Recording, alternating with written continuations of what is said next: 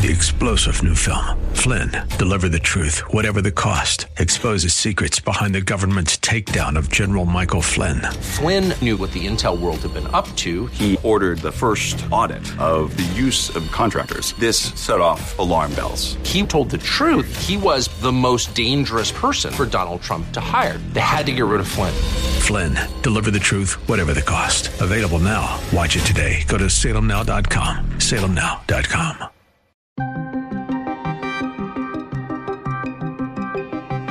Iran begins enriching uranium to 60% purity in effort to expand nuclear program. This is their way of escalating and sort of uh, strengthening their hand. Biden is expected to extend student loan payment pause to June 30th. Most of this money is going to go to people in the upper 60%. The U.S. and allies look to put a price cap on Russian oil. You've got the G7 countries that are talking about a price cap, that they will have a price cap on Russian oil in place.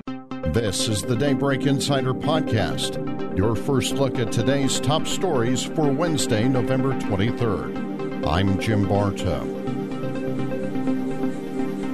On Tuesday, the International Atomic Energy Agency confirmed that Iran has begun enriching uranium to 60% purity at its Fordo nuclear plant.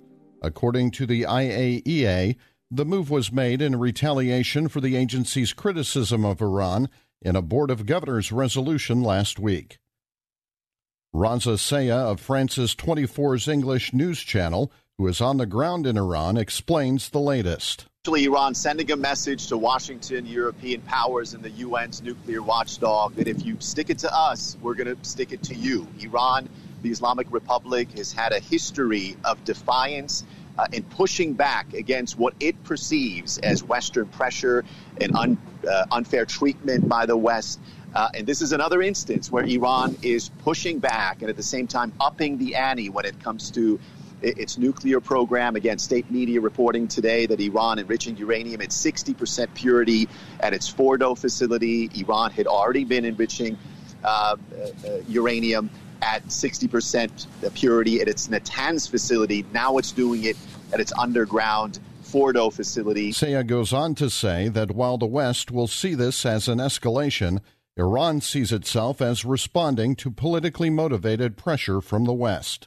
60% purity is a step away from the 90% purity necessary to make uh, a nuclear bomb. Uh, Western powers are probably going to view this as an escalation, but Iran's response is this is in, uh, in reaction to a UN resolution passed last week condemning Iran and calling on Iran to cooperate with an investigation on alleged traces of uranium found at a number of undeclared uh, sites. Iran has long dismissed those uh, allegations and uh, it says they're uh, politically motivated. And now, today, in response to that resolution, they're announcing that they're enriching uranium at 60% at the Fordo facility.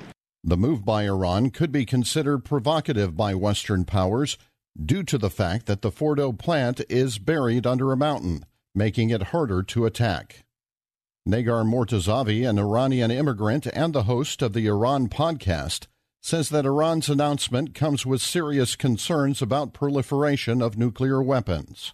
Well, it's definitely an escalation. The Iranian side is still claiming that they're interested in joining the deal, and they're actually saying they're the ones in the deal out of compliance, and the United States is the one out of the deal and out of compliance. And they've been calling on the Biden administration to sort of rejoin the deal um, since the beginning of the administration, President Biden. But this is just a serious escalation, as nuclear experts are also saying, and it's going to make it even more difficult for Iran to come back, if the two sides were to make a deal, even for Iran to come back to full compliance and essentially reverse these steps that are being taken. It's also raising a serious proliferation concern, um, and Iran is essentially shortening the time, uh, the breakout time, as it's called. It's not a nuclear weapon state, but it's that time that's needed for a non-weapons program uh, or for the fuel to essentially be used and turned a civilian program to be turned into a weapons program. And that's just concerning as we saw messages coming from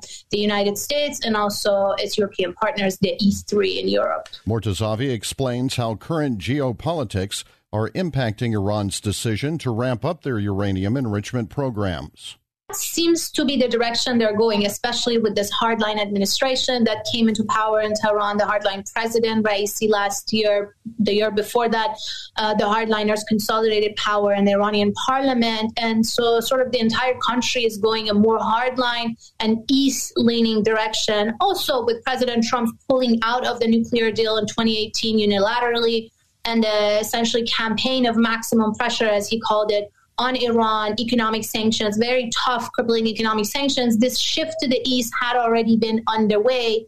And with Russia's attack on Ukraine and that war, things just got so much more complicated, both for the nuclear negotiations and also Iran's um, very difficult relations or tensions with the West. And I think it's only pushing them even further towards the east, looking to Russia for military support and also to China for trade and business. However, Mortazavi says that she believes that Iran's simply trying to put more pressure on the U.S.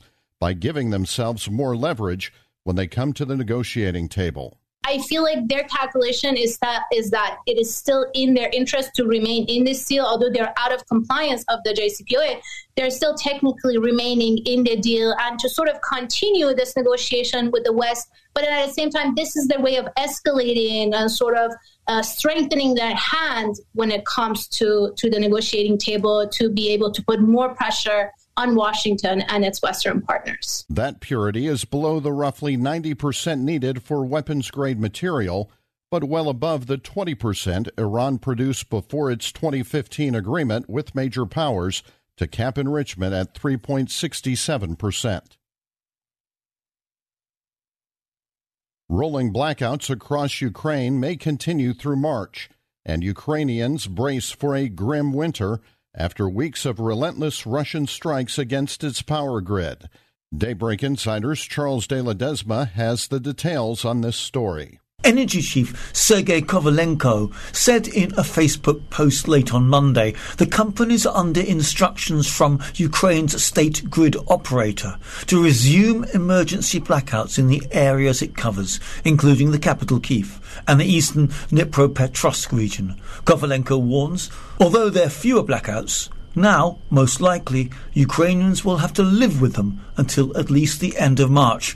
Russia has been pummeling Ukraine's power grid and other infrastructure from the air for weeks as the war approaches its nine month milestone. I'm Charles de. On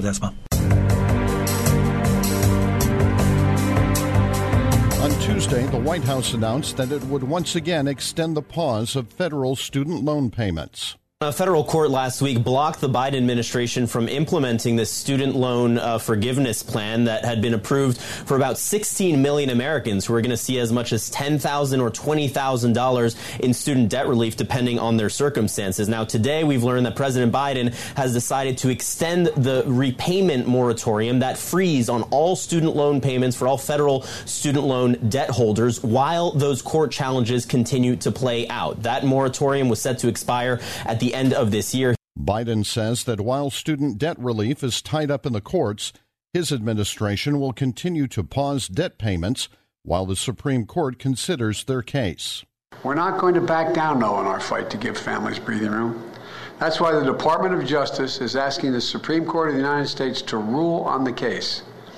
But it isn't fair to ask tens of millions of borrowers eligible for relief to resume their student debt payments while the courts consider the lawsuit. For that reason, the Secretary of Education is extending the pause on student loan payments while we seek relief from the courts, but no later than June 30, 2023. The moratorium on student loan payments began back in March of 2020 and was implemented to help people who were struggling due to the COVID pandemic. Borrower balances have effectively been frozen since then, with no payments required on most federal student loans.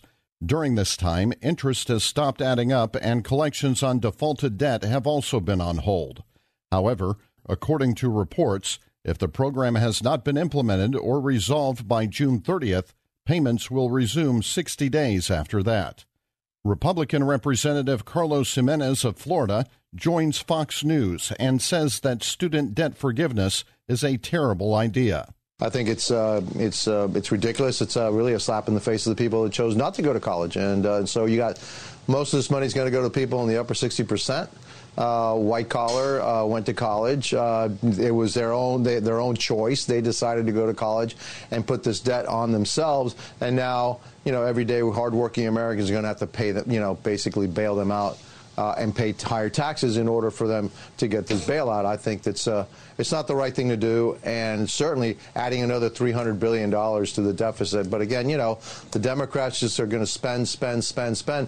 Gimenez says that he believes if student debt were to pass, it would add to inflation. It puts, you know, another $300 billion into the economy and, and $300 billion circulating. That's all you know, adds to inflationary uh, pressure. And so, look, you never listen to what the Democrats actually say, do you? I mean, the, the Anti-Inflation Act has got nothing to do with anti-inflation. It's really about 87,000 new IRS agents coming after us uh, and, and to try to get another $200 billion uh, from our pockets to, to pay for all these, you know, Green New Deal and all the other stuff that the Democrats want to pay for, including, I guess, you know, this bailout. Gimenez goes on to say that putting taxpayers on the hook for student loans will have a negative impact on the Democrats' 2024 electoral prospects. But you know, I think that even the people that are that are you know maybe getting this you know forgiveness, this ten thousand dollar loan forgiveness, I think they're smart enough to know that it's really not the right thing to do. They'll take the ten thousand dollars, thank you very much, the rest of us that are paying for it are certainly not, not going to be really happy that we're going to have to, you know, pony up ten thousand dollars, you know, additional taxes so that you know a, a smaller group of people can get a ten thousand dollar break. It's just not right, and I think it's going to cost them in the end. Critics of the Biden administration also point to the current economic climate and warn that forgiving debt could add to the oppressive amount of inflation that the country is currently facing. Plus, some experts point to how the years long freeze on payments and interest is expected to cost the government $155 billion through the end of 2022 and say that the new extension will add to that total. Albert Mohler, president of the Southern Baptist Theological Seminary, says that Biden's student debt forgiveness ignores what's really driving the high price of education. President Biden's plan for forgiveness of student debt has set us up for a massive financial and moral disaster. The administration has chosen relatively privileged young people in our society and said, We're going to help you pay your debt. We're going to forgive your debt. Meanwhile, the persons who worked hard not to take on student debt, you get nothing out of this. Indeed, you're going to have to pay their bills. But there's an aspect of this that needs to be highlighted. That is, the federal government's infusion of untold trillions of dollars in higher education is what has led to the vast escalation in educational cost. Who would have figured? You give colleges and universities the opportunity to participate in these loan programs, and they begin to double and triple their budgets. It's a pernicious cycle whereby students have to take out more in loans because the cost of tuition and other fees are going up. This debt forgiveness plan by the Biden administration will only make matters worse. The U.S. Supreme Court will allow Congress to get former President Trump's tax returns. Daybreak Insider's Bill Alexander has more on this developing story. The Supreme Court on Tuesday cleared the way for the handover of former President Donald Trump's tax returns to a congressional committee after a three year legal battle. The court, without comment, rejected Trump's plea for an order that would have prevented the Treasury Department from giving six years of tax returns for Trump and some of his businesses to the Democratic controlled House Ways and Means Committee. In the dispute over his tax returns, the Treasury Department had refused to provide the records during Trump's presidency. But the Biden administration said federal law is clear that the committee has the right to to examine any taxpayer return, including the president's. I'm Bill Alexander in Washington.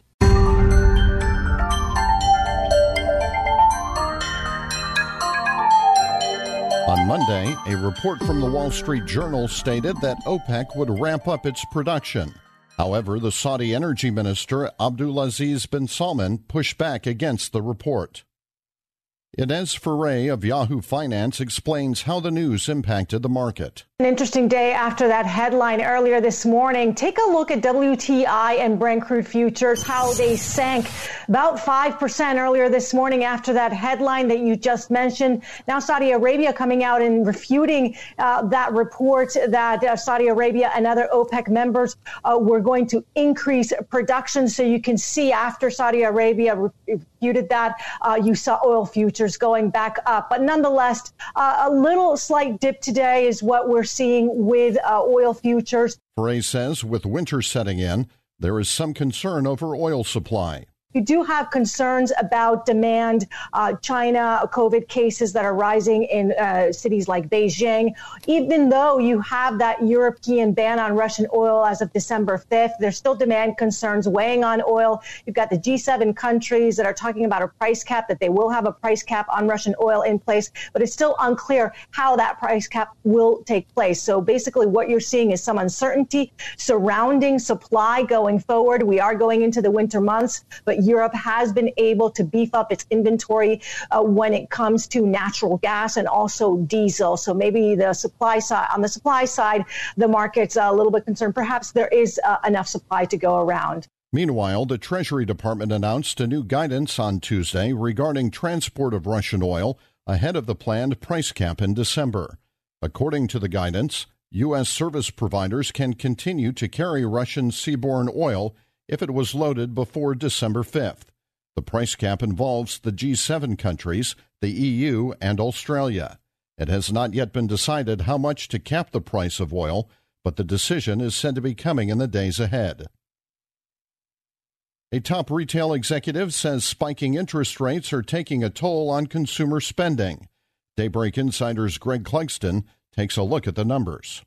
The job market remains strong, consumer spending is resilient, and inflation has been slowing. But what Americans are buying is changing. With high interest rates and stubborn inflation, people are reluctant to spend unless there is a sale. Best Buy CEO Corie Barry says savings are being drawn down and credit usage is going up. And that, he says, means value clearly matters to everyone. Greg Clugston reporting. Saudi Arabia has pulled off one of the biggest shocks in World Cup soccer history, coming from behind to stun two-time winners Argentina 2 to 1. The BBC's Alex Capstick has the details on this sports miracle. Argentina, who came here on the back of a 36 match unbeaten run and considered one of the favourites, humbled by the second lowest ranked country in the tournament. Saudi Arabia, whose entire squad is based domestically, were inspired. With both sides well supported in Qatar's biggest stadium, the atmosphere was deafening. In the first half, Argentina threatened to run riot. Lionel Messi stroked home a penalty, but after the break, the unexpected. Two super skillful goals from Saleh Al Shehri and Salem Al Dawsari, and the Saudis were suddenly ahead a lead they scrapped and battled to retain. At the final whistle, delirium from the fans in green. For the hordes following Argentina, disbelief. And finally, love to eat turkey, cause it's good. Love to eat the turkey like a good boy should. Cause it's turkey to eat so good. With Thanksgiving just around the corner, the Daybreak Insider has a few tips to streamline your holiday. First, set the table the night before. That way you can cross off something from your day of to do list. Also, empty trash cans and the dishwasher the night before as well. Second, try to use square or rectangular pans. That way you can fit more in the oven at one time.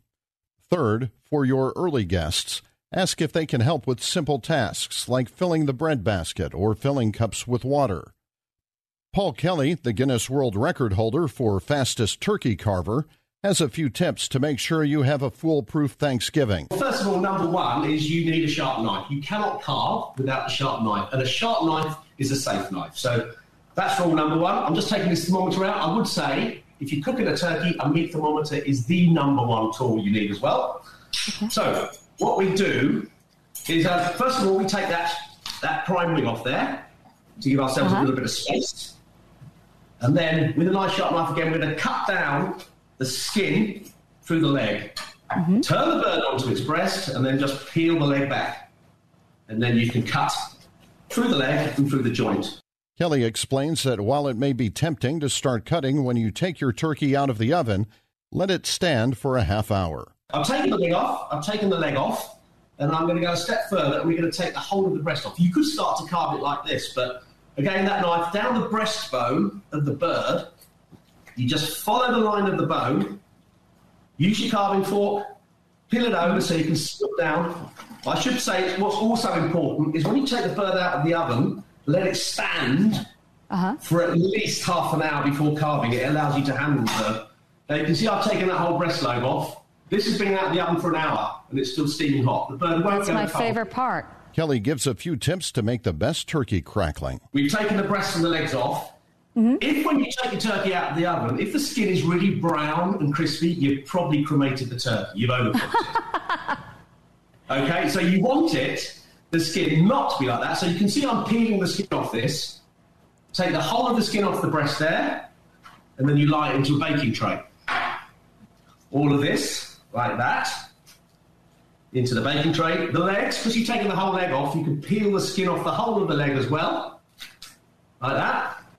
Season it with salt and pepper, pop it back in the oven for 20 minutes, take it out, and you have the most amazing turkey crackling. The Guinness World Record holder describes the best way to cut turkey meat. When we've got the breast, you can just carve lovely slices then of breast meat, and you'll go down through the grain of the meat, so it Okay. you get a bite on the meat. Kelly also suggests a quick way to reheat your turkey. Once you've carved the meat that you need into the into your carving tray, you get the stock from the bird. Mm-hmm. And you pour it over the meat, and that's a great tip actually, because if you've had, if the turkey is maybe a bit too tepid, a bit too cool on Thanksgiving Day, it's very easy once you carved it to bring the meat back up to temperature. You get your stock and your gravy piping hot, and if you pour that over the meat, it will bring it back up to temperature. From all of us here at the Daybreak Insider podcast, happy Thanksgiving. It's special night. Jimmy Walker used to say dynamite. That's right. Subscribe to the Daybreak Insider podcast at Apple or Google Podcast, Spotify, or SalemPodcastNetwork.com. Get our companion Daybreak Insider newsletter each morning at DaybreakInsider.com. Ongoing coverage of breaking news and commentary at SRNNews.com and Townhall.com. Thanks for starting your day with us. I'm Jim Bartow. Three star general Michael J. Flynn, head of the Pentagon Intelligence Agency, knew all the government's dirty secrets. He was one of the most respected generals in the military. Flynn knew what the intel world had been up to. He understood its funding. He ordered the first audit of the use of contractors. This set off alarm bells. The explosive new documentary, Flynn, Deliver the Truth, Whatever the Cost, uncovers the facts behind this scandal. Flynn told the truth. He was the most dangerous person for Donald Trump to hire. I find out the worst enemy that I'm going to face in my life is right here in America. They took my assessment and they wanted me to change it. And I was like, I'm not changing it. They had to get rid of Flynn. With in depth interviews, archival footage, and never before seen personal records of the man behind the headlines. I just felt like I was drowning. Flynn, Deliver the Truth, Whatever the Cost. Available now. Watch it today. Go to salemnow.com. Salemnow.com.